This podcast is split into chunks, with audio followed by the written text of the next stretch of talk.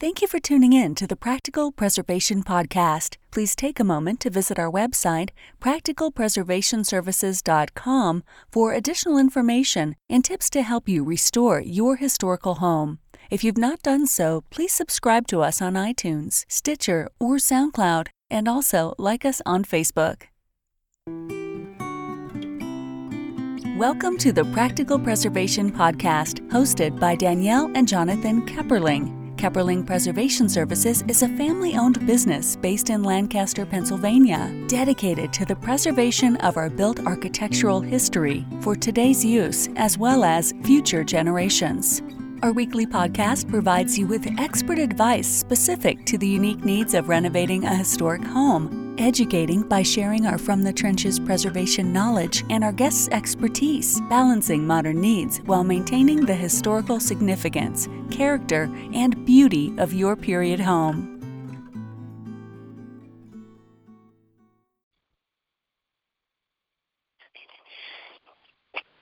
Today on the Practical Preservation podcast, we have um, Kevin Sullivan with us from um, the National Trust Insurance Services. Thanks for joining us today.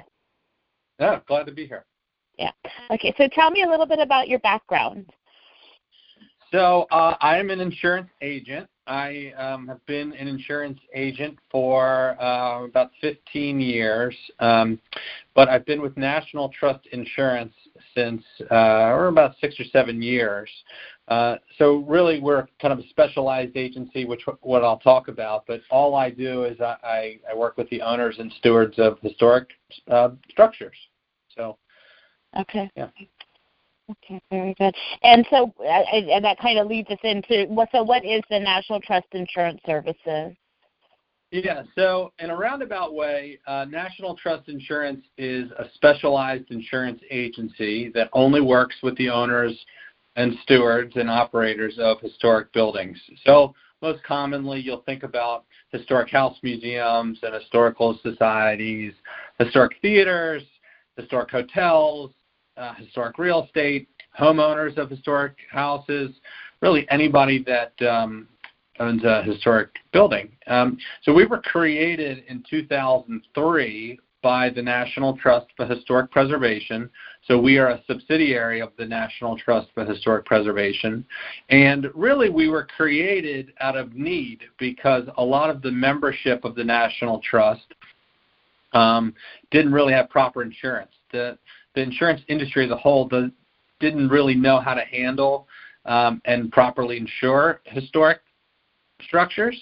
Um, so we've worked with various insurance carriers to come up with customized policies so that, you know, at the end of the day, you carry insurance for if you have a claim. And if you need to rebuild or, or fix or restore a historic building, um, we need to make sure that there's proper historic materials and craftsmanship and architectural features available um, so that the historic elements are repaired.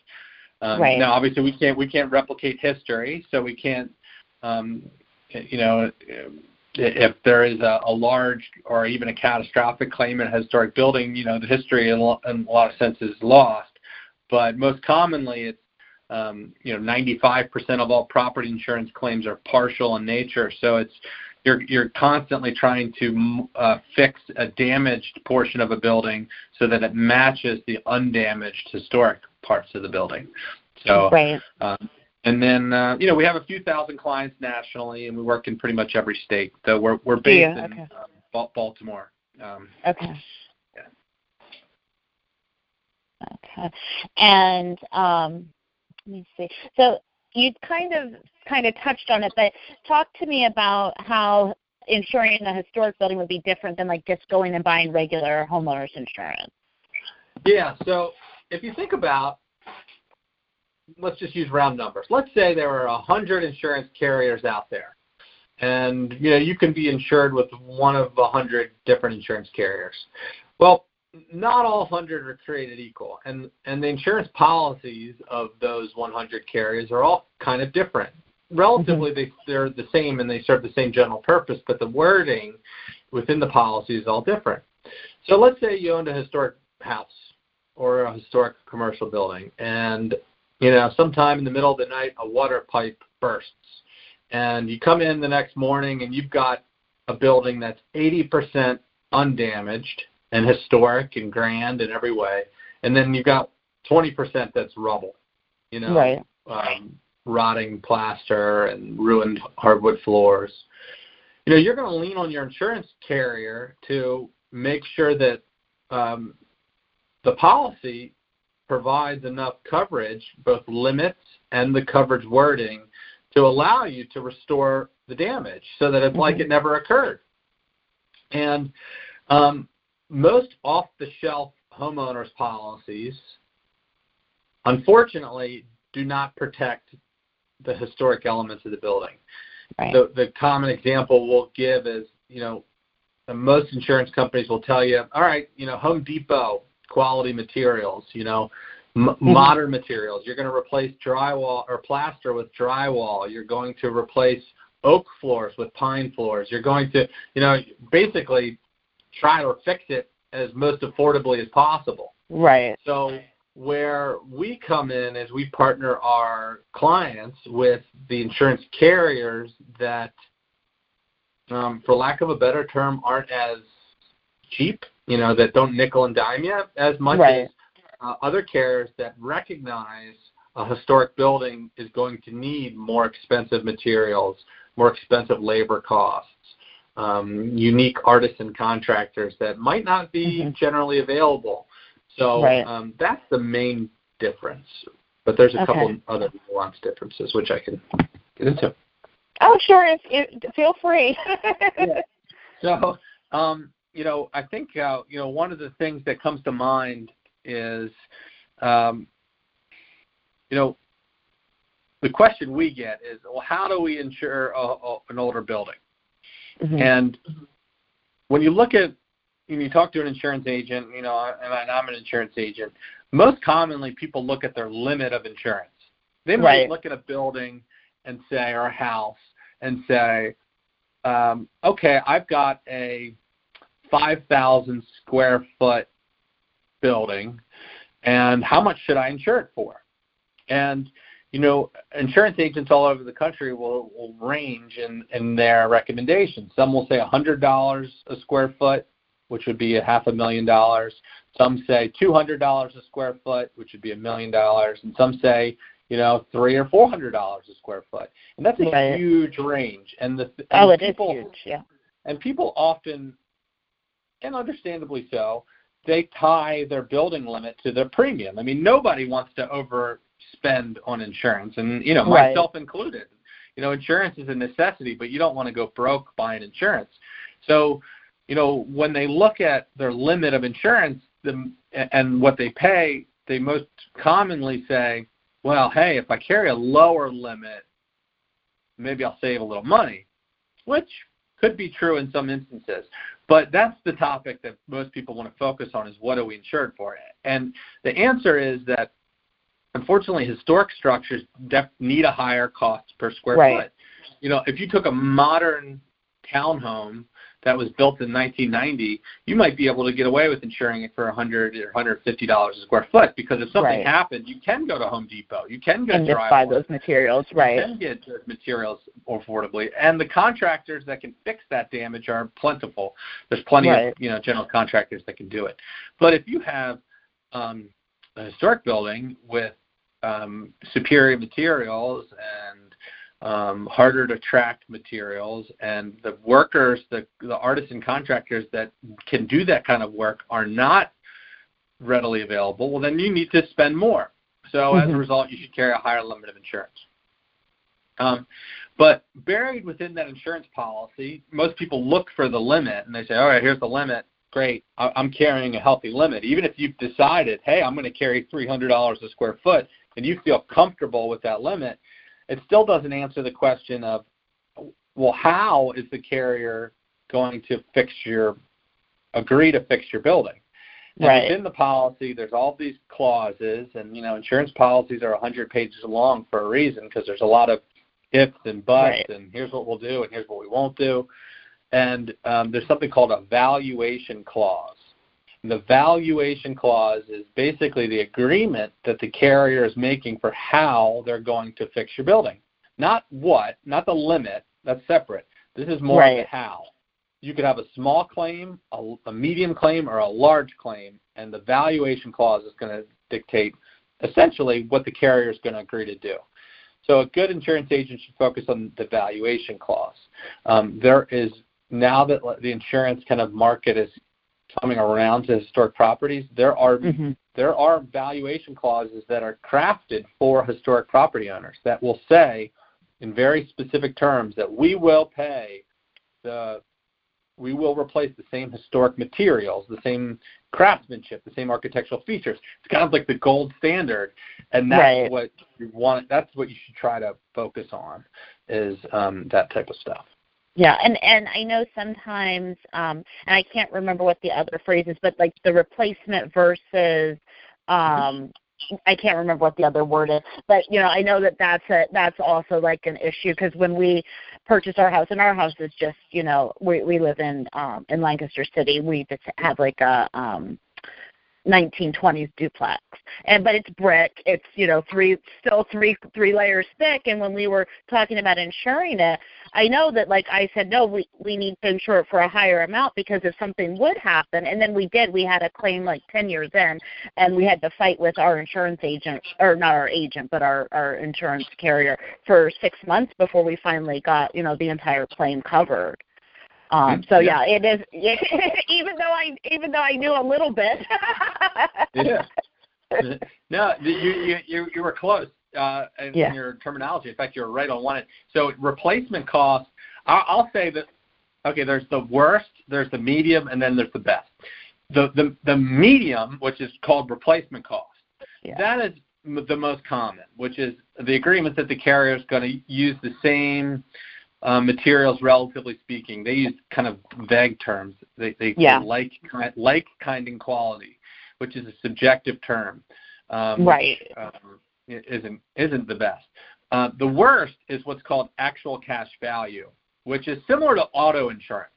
If you were driving around town in a 1995 Toyota Camry and you totaled it, well, your insurance carrier is not going to buy you a brand new Toyota Camry because Right. you weren't driving a brand new. They're going to give you the depreciated amount, the Kelley Blue Book value of your depreciated 1995 Camry. So what they do is they take the, what a new Camry would cost and they depreciate it down to the 1995 level, and they give you a check for a couple hundred dollars because what's a depreciated Toyota Camry worth? Not much. Right. In property insurance, that's very bad because let's just say you had an actual cash value policy and you have um, a small fire and you get some contractors out there and all the contractors say we can fix the damage for a hundred hundred grand. You get another contractor out there who says i can fix it for hundred grand. You get another contractor out there who says i can fix it for you know ninety grand. So you know it's kind of the damage is somewhere in the ninety Right, to hundred yeah. grand range but then your insurance company says, okay, it's going to cost you know 100 grand to fix it, but that's before we depreciate it. So they're going to depreciate all the materials, um, and you might get a check for 30 grand or 40 grand. Right, I've seen that. Because yeah. Because you, have a $100,000 of debt, you have you have to spend a 100,000 to fix it, but you're only right. getting a check for 30 the actual cash value for a historic property is pretty bad. That's kind yeah. of the worst. But unfortunately, yeah. some mm-hmm. carriers that's all they'll offer for a historic property. Yeah. Uh, replacement yeah. cost again would be the, the middle, and that's the most common. But the the gold standard is something called historic replacement cost, which is more prevalent in the commercial insurance world. You know, his house museum type stuff. Yeah. But also you can get from homeowners, which basically says um, it removes all subjectivity, and again, it says we're going to use the same historic materials, the same craftsmanship and architectural features, which is very black and white and very good. So, right. yeah. Yeah. Yeah. I um so and I, I saw on the on the website that um you also offer other types of insurance like um insurance like I guess it would be more for like the house museums and things like the board members that that kind of coverage. Are there other other insurances that you provide? Yeah, so we're to to kind of simplify it, we're broken into two areas. One is historic homeowners, so individuals, in, in, you know homeowners policies, auto policies, umbrella policies, jewelry policies, fine arts policies, those type of things for the the average homeowner who might live and reside in a historic home and all of their family right. insurance needs. We can do all of that. Um, but most of what we do is commercial insurance, um, where we work with non mostly nonprofits. So it doesn't have to be a mm-hmm. nonprofit, mm-hmm. but you know, 90% of who we work with are nonprofits. Um, and they have needs aside from just the building insurance. They have general liability insurance because they might be operating um, a museum or a historical mm-hmm. society or a hotel or a theater or whatever. Um, there's directors and officers liability, which protects the board members of these nonprofits uh, against allegations of you know breach of duty or right. bad decision making by the board. It could be misappropriation of funds. It could be you know anything. Um, and then there's various types of just incidental miscellaneous insurance policies that are part of every organization workers com- compensation insurance and right. volunteer accident insurance and employment practices liability insurance and cyber liability and auto liability and umbrella liability i mean there's a whole world of insurance that right. uh, organizations should consider um, so in that sense we you know we're just like any other insurance agent we work with a large network of carriers, and um, we do it all. Okay. Um, well, and that's that's good to know because I would have made the assumption that you just you know covered like properties and and so I'm glad I asked that because I it's good to know that you can come you, someone could come to you for all their insurance needs rather than just you know having to kind of piece their their insurance together. I think you get better coverage that way, making sure everything you know there's not gaps. Correct. Yeah. You should yeah. you should primarily work with one insurance agent. It's recommended. Yeah. A lot of times you'll have people that want to break it up and because they're trying to appease different you know, hey, I want to work with this agent because he's a friend of a board member and this agent because he's my neighbor. But uh, you know, a true insurance agent is looking out for your organizational risk and if you've got two people that aren't communicating, you could definitely have a gap in coverage. Yeah. You really shouldn't.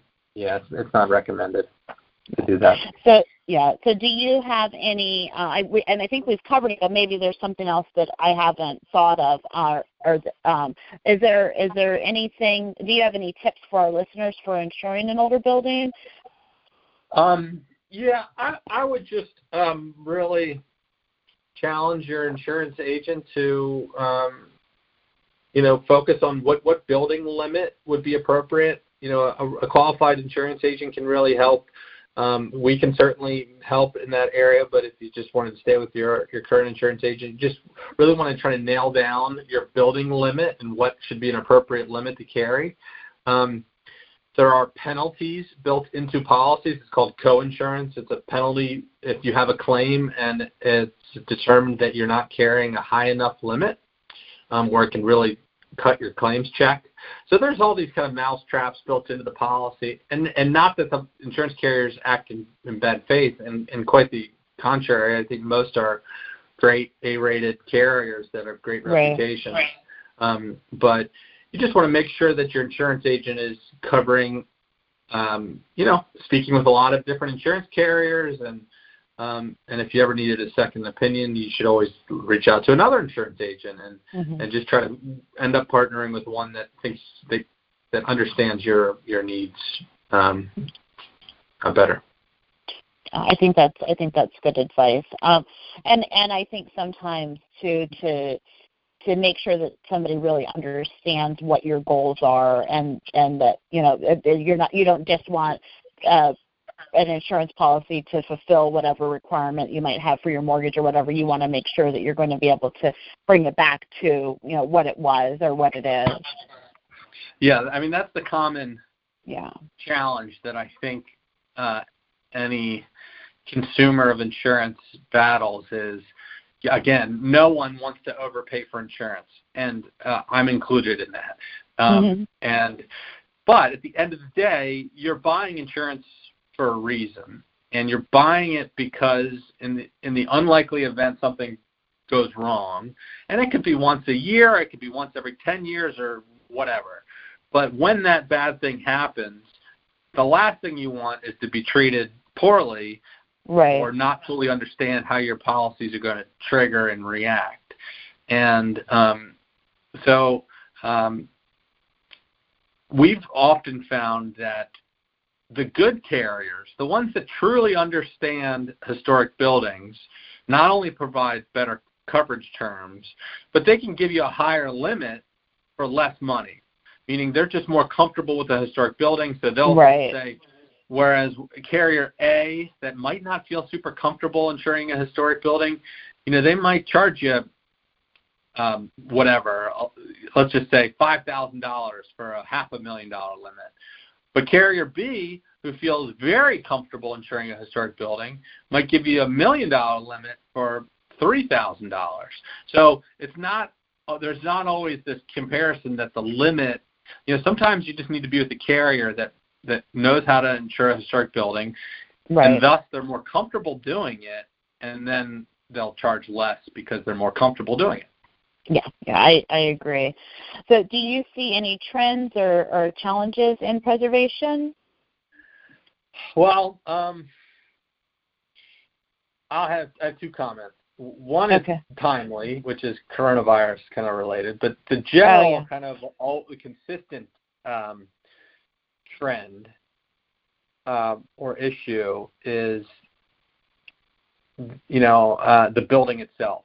So, you know, historic buildings are historic based upon age Right. you know 50 years or older makes it historic by by you know the standards Right. but you know we all know that there's a big difference between a uh, a 1910 restored you know well maintained well funded organization that you know is constantly checking to make sure the roof is okay and electrical repairs and it's you know they they've spent the blood sweat and tears to make sure the building is restored and conversely, a 1910 building that's pre-restored, you know, an organization that might still be trying to raise money, uh, Right. via a capital campaign to do something, and um, obviously not all historic buildings are created equal. So, um,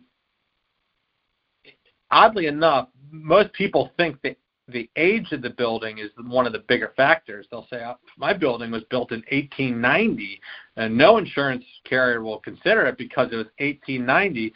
When the truth of the matter is, most insurance companies would rather insure an, an 1890 building that is restored and well maintained and Right. has all you know than a 1950 building that is dilapidated and not maintained. So the Right. age is There's more risk it's- there. Yeah. how the building is cared for, and that's kind Right. of where you're going to get the most bang for your buck price wise.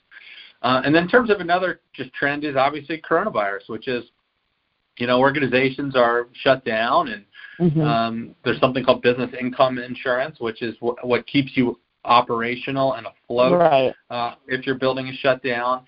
And uh, unfortunately, most insurance carriers did not consider hmm the likelihood that a non-property related claim would shut down a building. Meaning, Right. most property insurance carriers require that there's some sort of physical damage. Well, duh. I mean, they they thought that's what they were going to do. There's a fire, a water pipe burst, a hurricane, a earthquake, something that shuts down the building, hmm and then they'd be gladly pay business income insurance. But now we're in this world where people are trying to file property claims, business income claims, but their buildings are fine. Their buildings Right. are closed. Yeah. There's nothing wrong Yeah. with But then they don't So- have that triggering claim. That's right. So there's, Yeah. um, you know, in the back end, there's just a lot happening. Um, most Mhm. insurance carriers, unless you have some sort of, you know, you're fortunate enough to have some sort of communicable disease wording in your policy, which is kind of rare, but does Right. does exist. But 95% of commercial policies just flat out are getting denied because there's no property claims. So no Right. property damage. So, uh, you know, in terms of trends, that is what, what you want to keep your eye on as a as Yeah. an organization, because you're starting to see some lawsuits be be filed by Mhm. various um, plaintiffs. I know, like Wolfgang Puck, the restaurateur, and Yeah. his partners have filed a lawsuit alleging that you don't need physical damage to have property damage. So lawsuits Hmm. like that could really dictate how the insurance industry is forced to respond to this. And right. So yeah. legislation. I mean, President Trump had said something a couple weeks ago about the topic of business income insurance and pressure legislation. All of that could really shift whether organizations who are getting denial letters for their business income claims mm-hmm. are maybe going to luck into some sort of backdoor legislative type right. thing where insurance carriers have to change their tune. So that's going to be ongoing, and it's not going to be quick. It's going to happen over right, the next couple right. of years.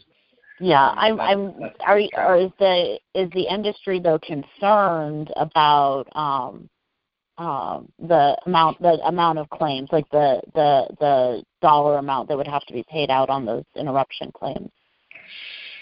Yeah, I mean it is the difference between the insurance companies coming out of this very financially stable and right. then coming out of this essentially insolvent and potentially bankrupt. I right. Mean, it is that black and white because the topic of is physical damage needed to trigger business income? Is property physical, like tangible properties that need right. That deciding factor is going to be the difference between whether they pay no business income claims for any of their clients and right. they're they're out in the clear, or whether they have to pay for every single one of their clients for a significant amount, which you know insurance companies don't have the insurance companies keep what's called reserves, which is money in mm-hmm. the bank to pay right. claims, and they they calculate their reserves based upon you know probable bad years. Mm-hmm. This would be a, such a historically bad thing right. that it could very easily wipe out a big chunk of the insurance market, which would then, frankly, you know, insurance companies aren't in it for free. They're trying to make a little money. Right. It will raise they it. have yeah. to really increase their rates, yeah. and the premiums would go up. So it would be a mess frankly. Yeah. So it's kind of to be determined on who's going to win that argument. Yeah, I've been um, watching that too because in March when everything's kind of started shutting down, I'm like, I know we have business interruption insurance, and then I thought that no, they said like that's if we have a fire. Like I went through that whole that whole thing in my head. Yeah, yeah it's the same process. Yeah. Everybody's going yeah. through it.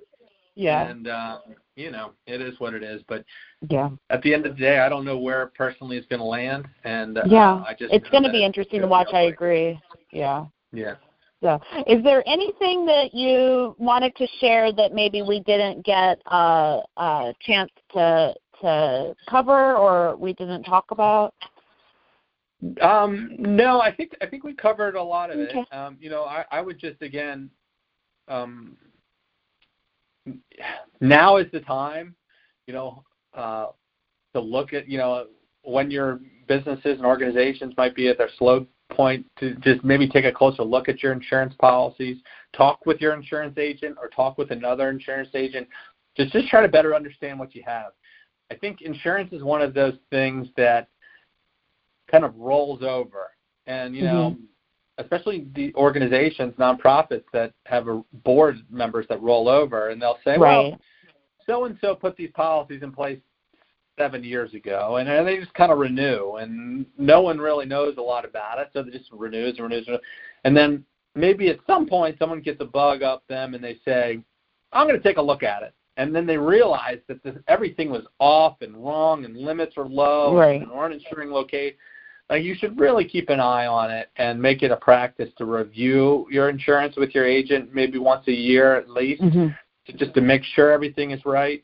And you know that's a lot of the calls we're getting is people that are candidly because they're shut down or you know right. They have time. It, there's time to think about that stuff. Yeah. Yeah. Yeah. Um so yeah. i would just recommend that and that's okay. really everything.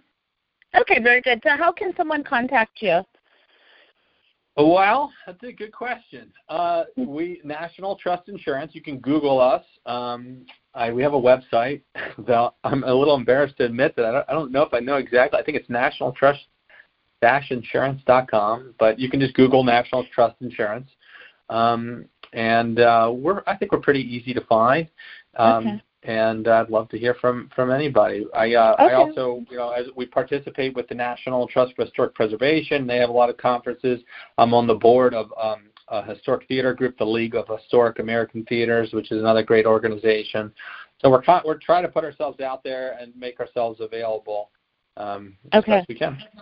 Okay, very good. And I'll make sure that your contact information is also on our website where the podcast will be hosted. So then you'll it'll be there if somebody want, needs it to to go back and look. Great. Okay. Thank you very much. Okay. Take care. Okay. Bye. Yeah. Thanks for listening to the Practical Preservation Podcast. The resources discussed during this episode are on our website at practicalpreservationservices.com forward slash podcast. If you received value from this episode and know someone else that will get value from it as well, please share it with them. Join us next week for another episode of the Practical Preservation Podcast. For more information on restoring your historic home, visit practicalpreservationservices.com.